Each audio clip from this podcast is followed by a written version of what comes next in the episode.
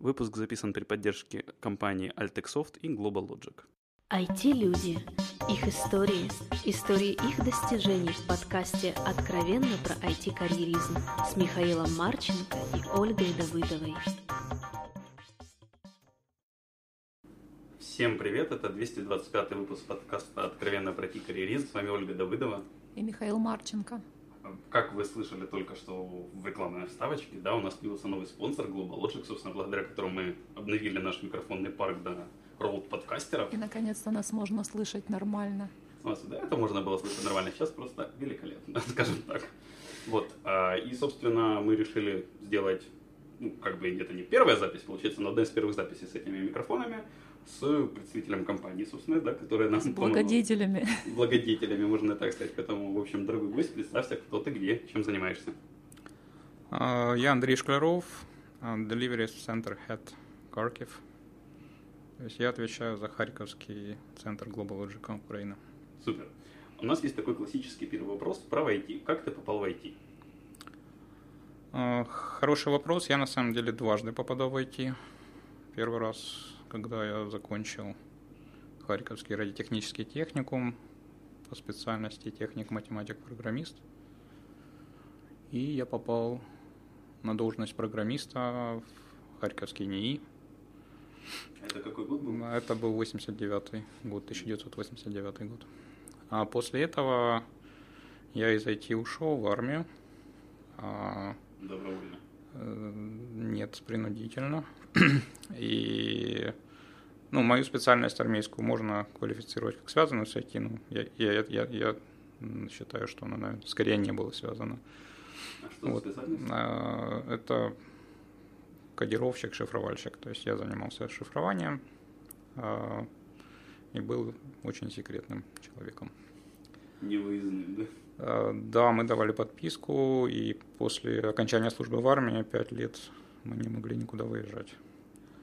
Okay. Хотя я не уверен, то есть это был развал Советского Союза потом, и возможно, что выезжать уже можно было, но я не пытался. Мне интересно, чем на самом деле шифровальщик в армии занимается, особенно в мирное время? Ну, то есть он, он просто сидит за компьютером, а, одни тексты, печатает другие? Или как? Ну, это довольно идеалистическое представление о работе э, шифровальщика в том смысле, что компьютеров никаких там нет. Вот там есть точнее были тогда шифровальные машины, сейчас я не знаю, как это все выглядит, а, разного, разной степени защищенности, в смысле того, что они могут э, зашифровывать и расшифровывать. И, э, по сути дела, часть, часть сообщений, которыми командование обменивалось с частями, а, шли в виде вот шифра Telegram. И работа шифровальщика, в общем-то, в этом и состояла. Но туда добавляется как бы все, что делает солдат, то есть моет полы, стоит в нарядах и так далее. Строевая служба никто не освобождает, да? Да, пьет спирт. Окей. А, а второй приход в IT, он получается как бы как раз после армии был, да? Не совсем. После армии я поступил э, в университет. Э, да, в Каразино на Мехмат. И потом уже где-то в 93 году э, все в стране было настолько тяжело, что я перевелся на вечернее отделение и пошел работать. Сначала я пошел на завод Коммунар, там нужен был программист. А, но, что может но потом делать на заводе? Да там много чего было интересно. Там работа была с базами данных. А, то есть такая ERP-система внутренняя, типа, да? Ну, опять-таки, это очень идеалистичное представление. То есть там все было намного проще и в то же время сложнее, потому что очень сжатые ресурсы, очень неквалифицированное, я бы сказал, руководство. Вот. И, ну, на тот момент, по крайней мере. Андрей, а мне вот что-то сейчас пришло в голову, хочу немножко назад вернуться. Ну, то есть, почему сейчас идут войти, наверное, понятно. А вот Почему ты выбрал тогда вот этот путь, вот еще когда... А, Техникум. На да. самом деле в техникуме это не был мой сознательный выбор, это как бы мои родители на это повлияли. А, основная цель, как я сейчас понимаю, была продлить мое детство. А, то есть А именно они боялись, что меня заберут в армию 18 лет, и я попаду в Афганистан, поэтому они решили как бы удлинить срок моей учебы на полтора года. То есть э, учеба в техникуме занимала три с половиной года на этой специальности. Вот. И, э, а в техникуме мне очень понравилось программировать, хотя это было немножко другое программирование, но все-таки это было программирование на языках, э, то есть там был Fortran, PL1. И я делал курсовые работы девочкам и с дипломными помогал. То есть мне это нравилось. Да, наверное, как там у нас сейчас, да, этот мальчиков куча, девочек мало. Да, да, ну я об этом не сказал, но тогда это была женская профессия, э, и у нас в нашей группе было э, поначалу, если мне память не изменяет, 28, по-моему, девочек и 3 мальчика. Как изменился вот. мир. А прикинь, как было тогда, этот, не было рекрутерских бонусов, Оля. Вообще ничего не было. Вот, и, ну, честно говоря, мне было 16 лет, и было очень страшно на первом уроке на первом занятии. девочек? Есть, да, столько девочек я просто никогда вместе не видел. Окей, хорошо. А тогда дальше поступление на Мехмат, опять же, выбор с армией. Это было очень тяжело, несмотря на то, что я сдал экзамены на 5. А, я в армии, опять-таки, э, несмотря на то, что я понимал, что мне поступать надо, все-таки я не смог организоваться так, чтобы я поддерживал свои знания на хотя бы каком-то более-менее нормальном уровне. И когда я закончил службу, а это было середина мая, э, я не помнил, как решается квадратное уравнение. Бля, вот. ты помнишь, как решается квадратное уравнение? Нет, хоть и не служила в армии. А мне вот тоже как-то стыдно, я ну, помню идею, но не помню. Как. Проблема в том, что вы не поступаете на мехмат через пару месяцев. Не, просто а, интересно сам факт, это, насколько это помнится. Да, ну то есть совершенно другой вид деятельности, все совершенно с другим фокусом, другой род занятий. Что тянуло на мехмат? Почему? Можно было поступить на археолога, например? Не-не-не, я, я себя рассматривал все-таки как математика, мне нравилась математика, я несмотря на то, что мне нравилось и программирование, я все-таки рассматривал себя как математика. Ну, захотелось есть, и поэтому пришлось идти на программиста уже в коммунар. Э, я бы не сказал, что на коммунаре я начал есть, потому что там не платили зарплату по полгода, и после этого у меня работа была такая, я пришел там что-то поделал, причем иногда в своих личных целях, а потом пошел на базар, поторговал, например, носками. На барабан? Э, нет, тогда барабана еще не было, тогда у нас был рынок под мостом mm-hmm. на Московском проспекте, и я там периодически стоял. Ну и у меня были такие всякие туры, там поедь в Москву, закупи товар, потом поедь в Краснодар, там, где у меня родственники, продай его там и с рублями возвращайся домой счастливый. Вот, то есть, ну, такой опыт интересный. А долго он продлился? А, ну, года, наверное, полтора-два я этим занимался. А вот в целом какой-то, ну вот сейчас уже, да, смотря это сколько получается лет, больше 20 лет прошло, да? Да. А вот какие какие-то такие, не знаю, выводы, польза была вот от армии и, собственно, такого, ну, мне, мне, я не уверен, насколько это корректно звучит, но мне хочется назвать это выживание. Um, с армией, ну, говорят, что это школа, школа жизни, э, скажем так, я все-таки Считаю, что это потерянные два года жизни. А, я ничего плохого про армию не хочу сказать. То есть есть люди, которые служат там и защищают Родину. Но для меня лично это было потерянное время. В том числе и потому, в каком состоянии была армия вот перед развалом Советского Союза. То есть очень недисциплинировано, все небоеспособно и так далее. Какие-то вещи, которые я оттуда вынес, безусловно. То есть, ну, например, я там научился вслепую всеми пальцами набирать. Ну, и, уже и, и это было неплохо. А, плюс я, конечно же, много всего насмотрелся в смысле вообще людей из разных регионов, какие бывают истории интересные. И, э, ну, Перед армией я смотрел передачу «Служу Советскому Союзу». Такая была передача, которая рассказывала, как хорошо все в армии. когда ты попадаешь в реальную армию, и там на тебя все кричат матом, то есть это совершенно другая картинка, и ты начинаешь понимать, что жизнь, наверное, немножко иначе выглядит. Э, вот. Но, опять-таки, я считаю, что это опыт был в целом полезный, но если бы это было не два года, а, скажем, год или полгода, мне кажется, что это было бы более оптимально. То есть я бы те знания и опыт, которые я получил жизненный, я бы получил за меньший срок. Касательно вот второй моей активности с торговлей на рынке и так далее, она тоже дала жизненный опыт, причем, может быть, даже более ценный. То есть, во-первых, я понял, что в жизни может быть вообще все.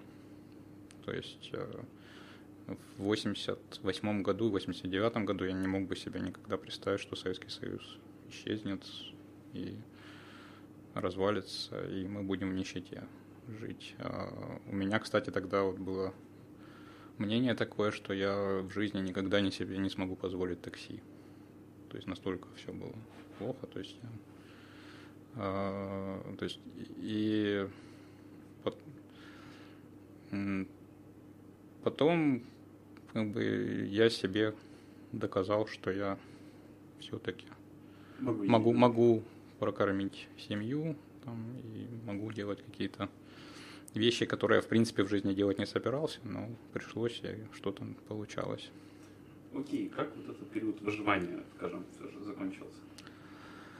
Он закончился тем, что я все-таки нашел работу в НЕПЕСу Трансгаз программистом, и я окончательно попал в IT тогда. Есть с математикой как бы ты здесь закончил именно и перешел в программирование? Э, да, да. Я, к слову говоря, когда переводился на вечернее отделение, я переводился не в университет, а в институт тогда радиоэлектроники, потому что на Мехмате не было вечернего отделения.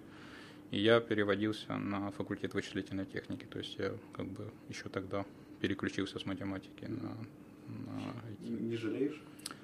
Нет, не жалею, не жалею. Окей, а то есть в НИИ «Трансгаз» это примерно 95 год. Да, 95 год. Платили лучше, чем на коммунаре. Работа была интереснее. Намного. И работа была интереснее, и на более современных технологиях это все происходило. А, там были системы всякие. Мы в основном работали для метрологического отдела. Тогда была такая организация Укртрансгаз. А, не, ВРУ. Укргазпром называлась она.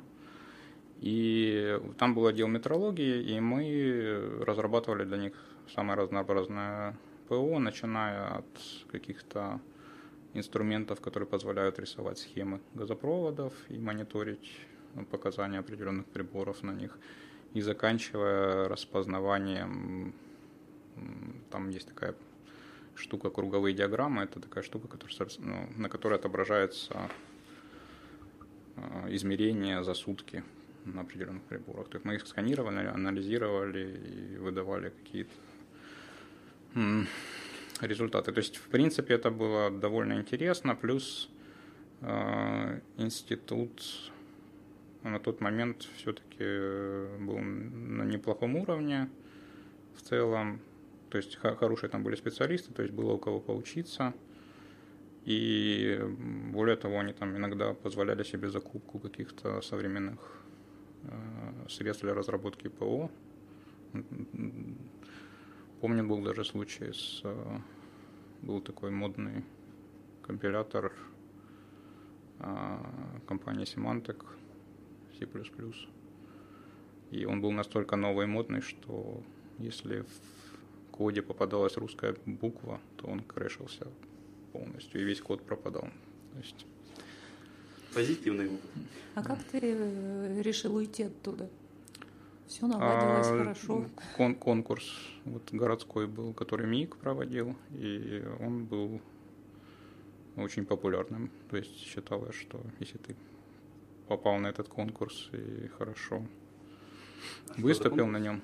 Это был городской конкурс программистов, который проводила компания МИК, которая впоследствии стала Валидио. Вот, э, они готовили тесты по нескольким направлениям, то есть приглашали желающих. Э, ну, на том конкурсе, на котором я был, я думаю, что так человек ну, больше ста, наверное, участников было. Вот. Э, и были тесты там по C++, по Java, по Windows API, по тестированию. Вот, ты выбирал направление, по которым ты можешь выступить, набирались какие-то баллы, и можно было получить призы, плюс можно было получить приглашение на работу от компании. Отменника, да? Я получил приглашение. Кстати, конкурс довольно сильно по самолюбию ударил. Я понял, что я не настолько крут, насколько я думал.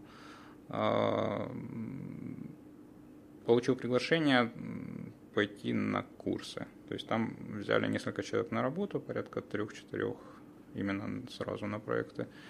И четыре человека взяли на курсы, э, да, обучать и готовить.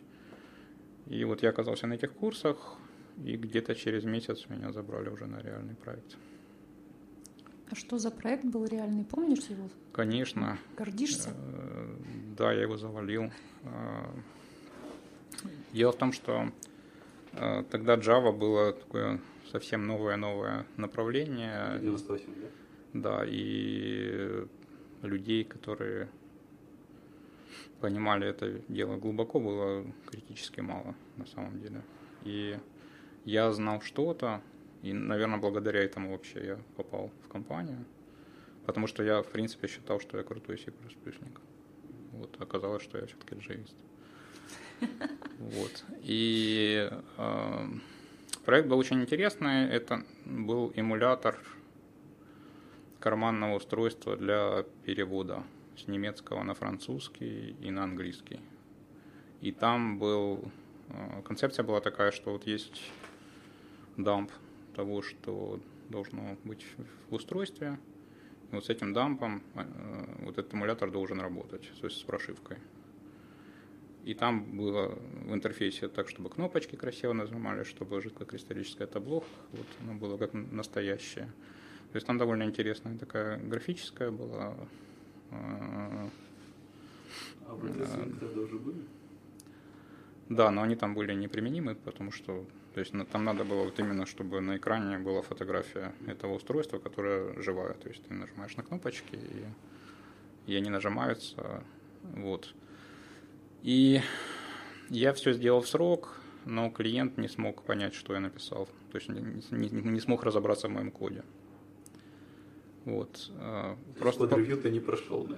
А ну, тогда непонятно. То есть эти практики, они только начинали появляться. И, и, и мой менеджер, который у меня был, который там за мной присматривал, ну, в принципе, все коммуникации с клиентом на мне были. А, Первый проект, все коммуникации на тебе. Ну, по- почти все почти все. То есть какие-то... Вот когда клиент сказал, что уберите с проекта, тогда уже не нам не были. Вот. А, и тогда менеджер за меня поручился, сказал, что вот мы за две недели сейчас все с нуля перепишем. Так, чтобы было понятно. И мы поменяли дизайн. То есть, в принципе, какой-то реюзач был того, что я написал, довольно большой. И все в итоге были довольны, но вот у меня было две недели переделки. Вот. Позитивно. Окей, у тебя, получается, почти вся карьера прошла в одной компании, да? А, и да, и нет. А, в каком смысле?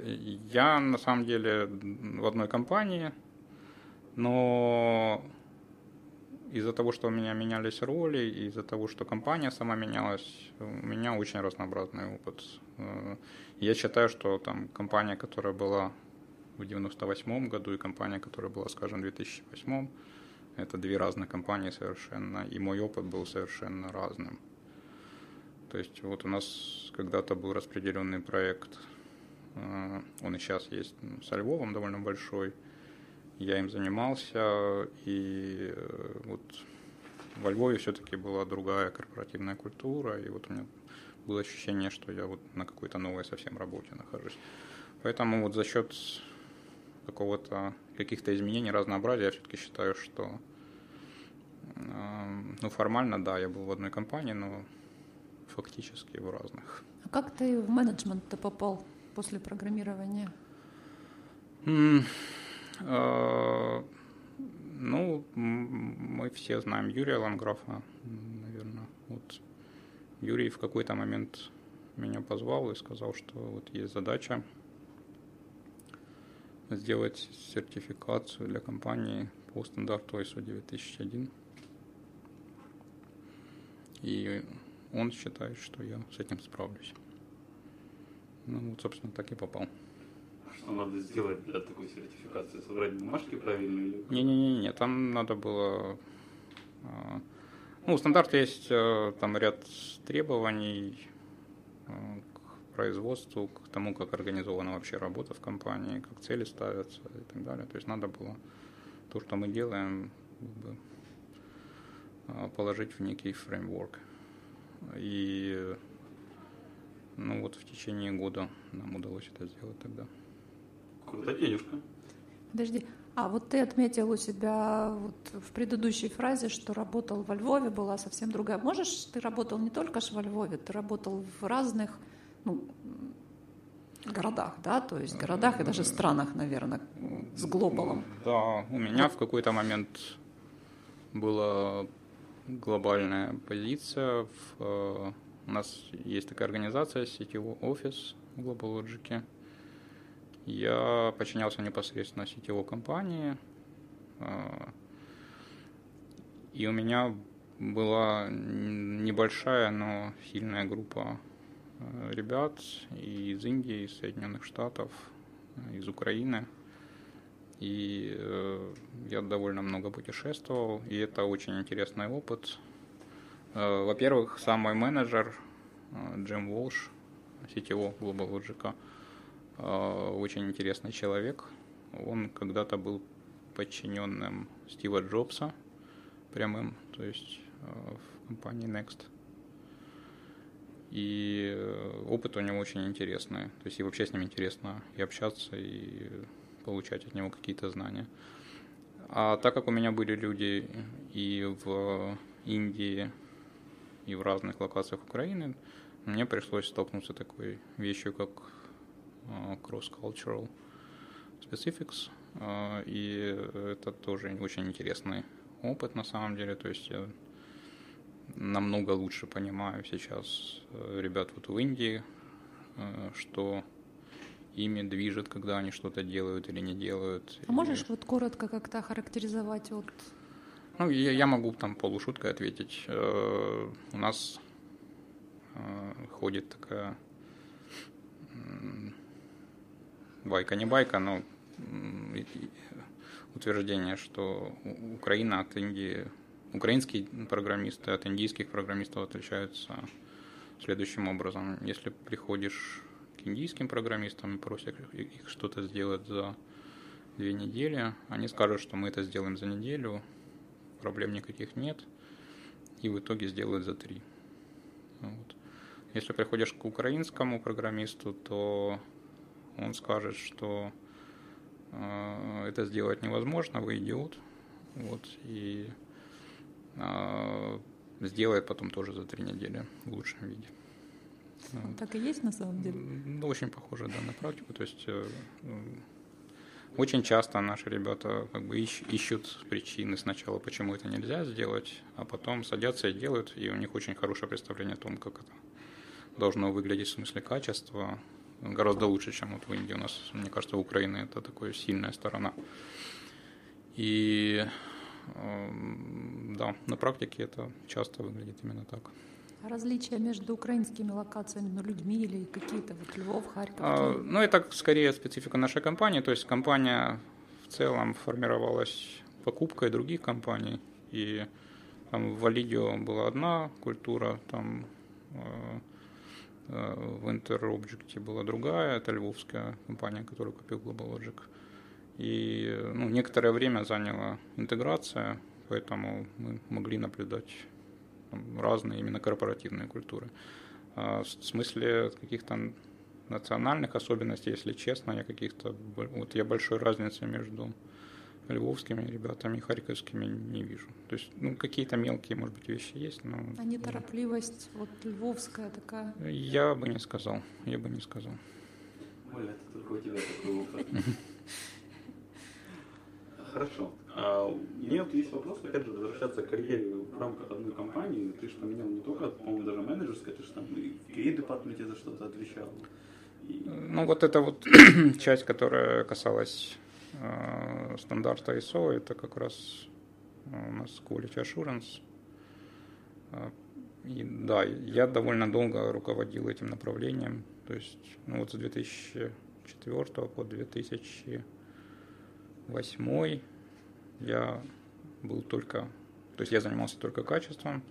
После этого э, я совмещал, то есть я был и директором программ, и э, директором по качеству, и потом вот я уже занялся совсем процессами, перешел в сети офиса, потом опять вернулся в то, что у нас называется delivery. Вот мне интересно, у нас слушают наш подкаст многие юные ребята, которые думают о карьере, и вот мой жизненный опыт и опыт, допустим, людей, с кем я общаюсь, говорит о том, что как бы стандартная карьера для а, айтишника в Украине, это ты год работаешь женом в одной компании, уходишь в другую медлом, год работаешь, ну, грубо говоря, год да, в другой медлом, уходишь работаешь тех сеньором, потом уходишь опять становишься этим лидом или PM, ну вот как-то все, по-моему, почти на этом карьеру. Ну, то есть в рамках одной компании рост практически невозможен. Да, а вот какой ты совет дашь? То есть у тебя как бы пример есть, пусть и компания менялась, но ты менялся, получается, вместе с ней. Да, да. А, ну, во-первых, если говорить о вот этом вот карьерном пути, когда ты меняешь компанию, каждый год это скорее помогает а, решить вопросы с зарплатой, потому что ты поменяв компанию, скорее всего, получишь там большую какую-то сумму. Но это не помогает, с моей точки зрения, с карьерным ростом. То есть мне кажется, что э, важно заработать какую-то репутацию. И мне кажется, это вот какая-то вещь, которая дальше может двигать твою карьеру. И опять-таки, мне кажется, что это какие-то какие вещи, которые вот с перепрыгиванием из компании в компанию довольно сложно э, получить. Ну, разве что если ты при этом еще и занимаешься там самопиаром, выступаешь на конференциях каких-то и так далее. Может быть так. Но опять-таки, мне кажется, что важно какую-то получить репутацию в компании, для которой ты работаешь. Окей, okay, супер. Давай пойдем дальше. Просто интересно, ты как-то сейчас еще влияешь на подбор персонала, команды, девелоперов? Mm, ну, непосредственно именно отбором я, наверное, занимаюсь только в случаях, когда мы нанимаем каких-то реально крутых чуваков. А, а так я влияю опосредованно через собственно говоря, менеджерские какие-то свои подходы и задачи. Окей, а можешь рассказать тогда, какой вот чувак в твоем представлении является крутым, что вот когда привлекают тебя все же пообщаться уже? А, мне кажется, что сейчас а, на рынке происходит не совсем правильная вещь. Я, я не знаю, ну, рынок есть рынок, и его законы мы поменять не можем. Но в целом мне кажется, что вот э, появилось некое такое разделение на .NET Developer, Java Developer, и, и почти исчезло понятие Software Engineer. Вот, то есть мне э, интересно и, и хотелось бы больше иметь людей в компании, которые, ну, если угодно, универсалы. То есть это люди, которые подходит к задаче не с точки зрения того, что я там могу это сделать на Java или на .NET, а посмотреть на это с разных сторон, посмотреть на плюсы и минусы разных технологий и принять решение. А есть вообще в Украине такие? Конечно, есть, конечно. Ну, и у нас на мой взгляд, очень такие. мало. Очень мало. Это, опять-таки, это тенденция рынка к этому приводит, но у нас даже вот здесь в Волжик Харьков такие ребята есть. И Круто. Э, вот мне кажется, что Почему я считаю, что это не совсем правильная какая-то ветка развития? Потому что все-таки, э, опять-таки это из моего опыта, на Западе такого деления нет. Э, и так как Украина сейчас идет в Европу, нам придется столкнуться с вот этим неким несоответствием. То есть к программи... от программистов будут ожидать чего-то большего, чем мы сейчас можем делать. Отчасти, с моей точки зрения, э, вот эта проблема появилась потому, что много аутсорсинга, и в аутсорсинге там, ну, разговаривают именно такими терминами, там Java девелоперы, .NET девелоперы. Но мне кажется, что в э, какой-то далекой перспективе Украина все-таки сможет уйти из аутсорсинга и заняться больше R&D. И мне кажется, что э, вот такие люди универсальные будут востребованы. Я знаю одного HR-директора, как минимум близко, и вот мне всегда кажется, что вот директора, они довольно ничего не делают особенно. Вот, а ты, насколько я понимаю, тебя тоже можно назвать директором, правильно, Харьковского офиса? Ну да, да. В чем вот заключаются твои будни? То есть вот за что отвечает директор Харьковского офиса, например, то, что Харьковский офис работал? Ну, за много чего отвечает. А, за, за, за качество наших услуг, за выполнение целей, которые ставят нам а, корпоративные ну, Это скорее линейные менеджеры, которые вот э, проектами занимаются. Не, у меня есть конкретная цель, там, допустим, по прибыльности Харькова, и я этим занимаюсь непосредственно каждый день, потому что там, для того, чтобы куда-то попасть, надо быстро бежать, как в okay. Алисе. Вот, э, занимаюсь развитием людей каких-то, занимаюсь менеджментом своих подчиненных непосредственных. А, то есть ну, довольно много всего.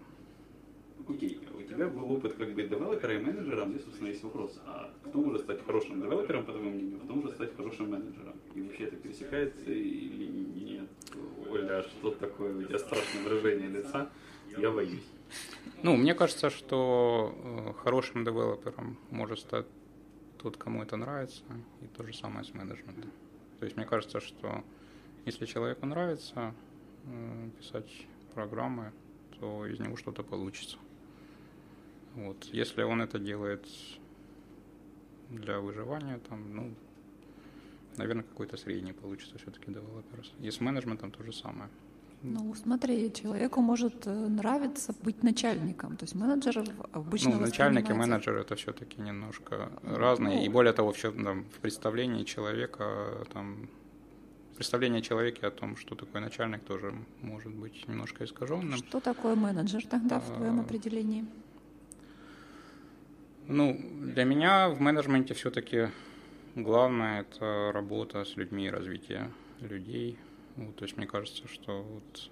Ну, типа учитель, а, наставник? Ну, в каком-то смысле и наставник тоже.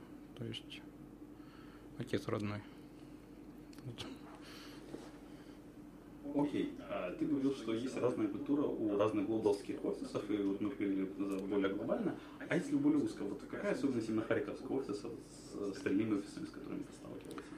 А, в Харьковском офисе ну, особенности основные, они, наверное, связаны с нашей специализацией.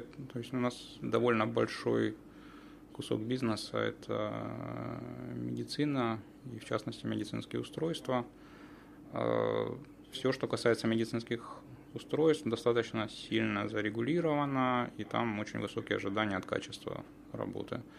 Э, то есть ну, мы работаем над устройствами там, класса 3, что означает, что в случае какой-то ошибки можно убить человека. Вот, поэтому совершенно понятно, что там качество критично. И мне кажется, что вот особенность Харьковского офиса это какой-то именно э, такое иногда даже чересчур серьезное отношение к качеству, каче, качеству того, что мы, да, ну, того, что мы делаем, то есть какая-то консервативность есть вот в этом смысле. И в хорошем, и в плохом смысле. Укаешь. Давай пойдем тогда немножко дальше. У тебя, насколько я понимаю, есть семья. Конечно, да. А семья, она как, работе больше помогает или мешает? Ну, это вопрос а, немножко напоминает. Вот Карлсон спрашивал как-то, ты перестала пить коньяк по утрам, да или нет? То есть, э, Я ну, не знаю, откуда эта фраза. Это, это не из мультика, это из книжки. А, есть еще книжка? Конечно. Очень, очень интересно, рекомендую. А, вот. А, ну, мне на самом деле кажется, что правильно был бы вопрос, работа помогает семье или нет. То есть все, все-таки ну, работа ради жизни происходит, а не жизнь ради работы.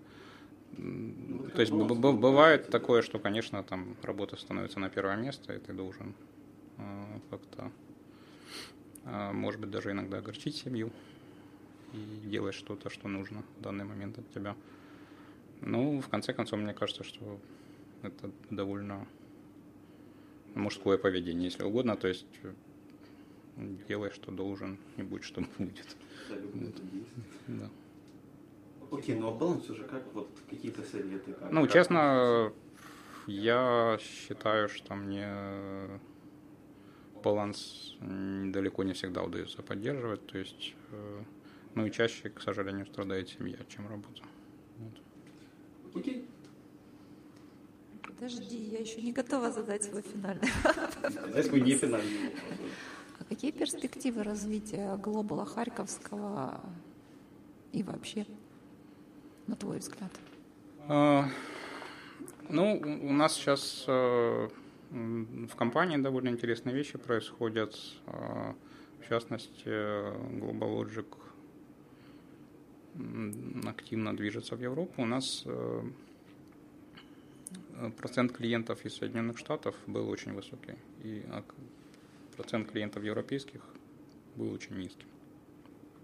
И компания приняла стратегическое решение двигаться в Европу, то есть там формируется э, отдел, который будет заниматься именно э, развитием европейского бизнеса. И я вот рассматриваю это как как какую-то перспективу для Харькова. То есть мне, мне кажется, что у нас появится больше европейских проектов, больше интеграции с европейским бизнесом какой-то и а, больше каких-то интересных задач, потому что все-таки Европа больше ориентирована, с моей точки зрения, на R&D и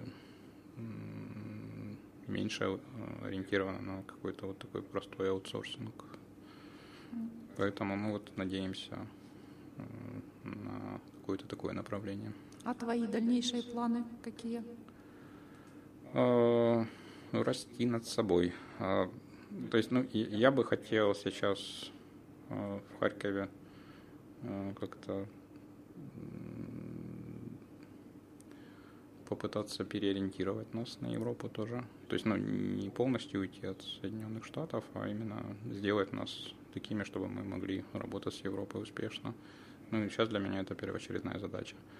Касательно моей дальнейшей какой-то карьеры, э, ну вот у нас сейчас времена непростые, поэтому я сейчас себя там больше чувствую ответственным за Харьков, и я сейчас так далеко не смотрю, то есть мне важно добиться успеха здесь, и если здесь все получится, то тогда я уже буду думать, что мне делать дальше. Ну, как вы понимаете, так как я веду себя в каком-то смысле как однолюб, то есть у меня планов покидать компанию сейчас нету никаких. Кадушки. А посоветуй две книги нашим слушателям. Эм, мне э, нравится книжка, которую я давно очень прочитал. Э, называлась она «Менеджмент абсурда». Э, и автора, если честно, я я помню, что его Ричард зовут, а фамилию я забыл, но ее очень легко найти. То есть э, книжка интересна в том плане, что она рассказывает о работе менеджера с какого-то нестандартного такого угла, когда и она нужна менеджерам, которые уже подкованы, то есть которые понимают, там, что такое PMI, там какие-то менеджерские практики. То есть она дает такой взгляд на работу с людьми. И, в принципе, она о том, что люди иногда совершают необъяснимые поступки. И даже если ты вот все хорошо запланировал себе, и тебе кажется, что все правильно, все по процессам, может случиться что-то, э, что вызвано просто тем, что люди иногда себя ведут иррационально. И книжка о том, как, как с этим работать, как, как э, это учитывать в своей практике. И вторая книжка, это вот последняя книжка, которую я прочитал по менеджменту, называется «Разноцветный менеджмент» Валерия Пекаря. То есть есть такой э, крутой дядька у нас в Украине. Это, в принципе, по спиральной динамике. Ну, я прочитал, мне понравилось. И напоследок, пожелай что-то хорошее нашим слушателям. Я бы пожелал нашим слушателям, наверное, в первую очередь мира и стабильности, и а, чтобы то, что они делают, доставляло им удовольствие. Супер. Большое спасибо, Андрей, что нашел время ответить на наши вопросы. Спасибо GlobalLogic за новые микрофоны. А, спасибо слушателям, что слушали нас. Все вопросы и пожелания мне на почту шами12 собака Всем спасибо, всем пока. Спасибо. Пока-пока.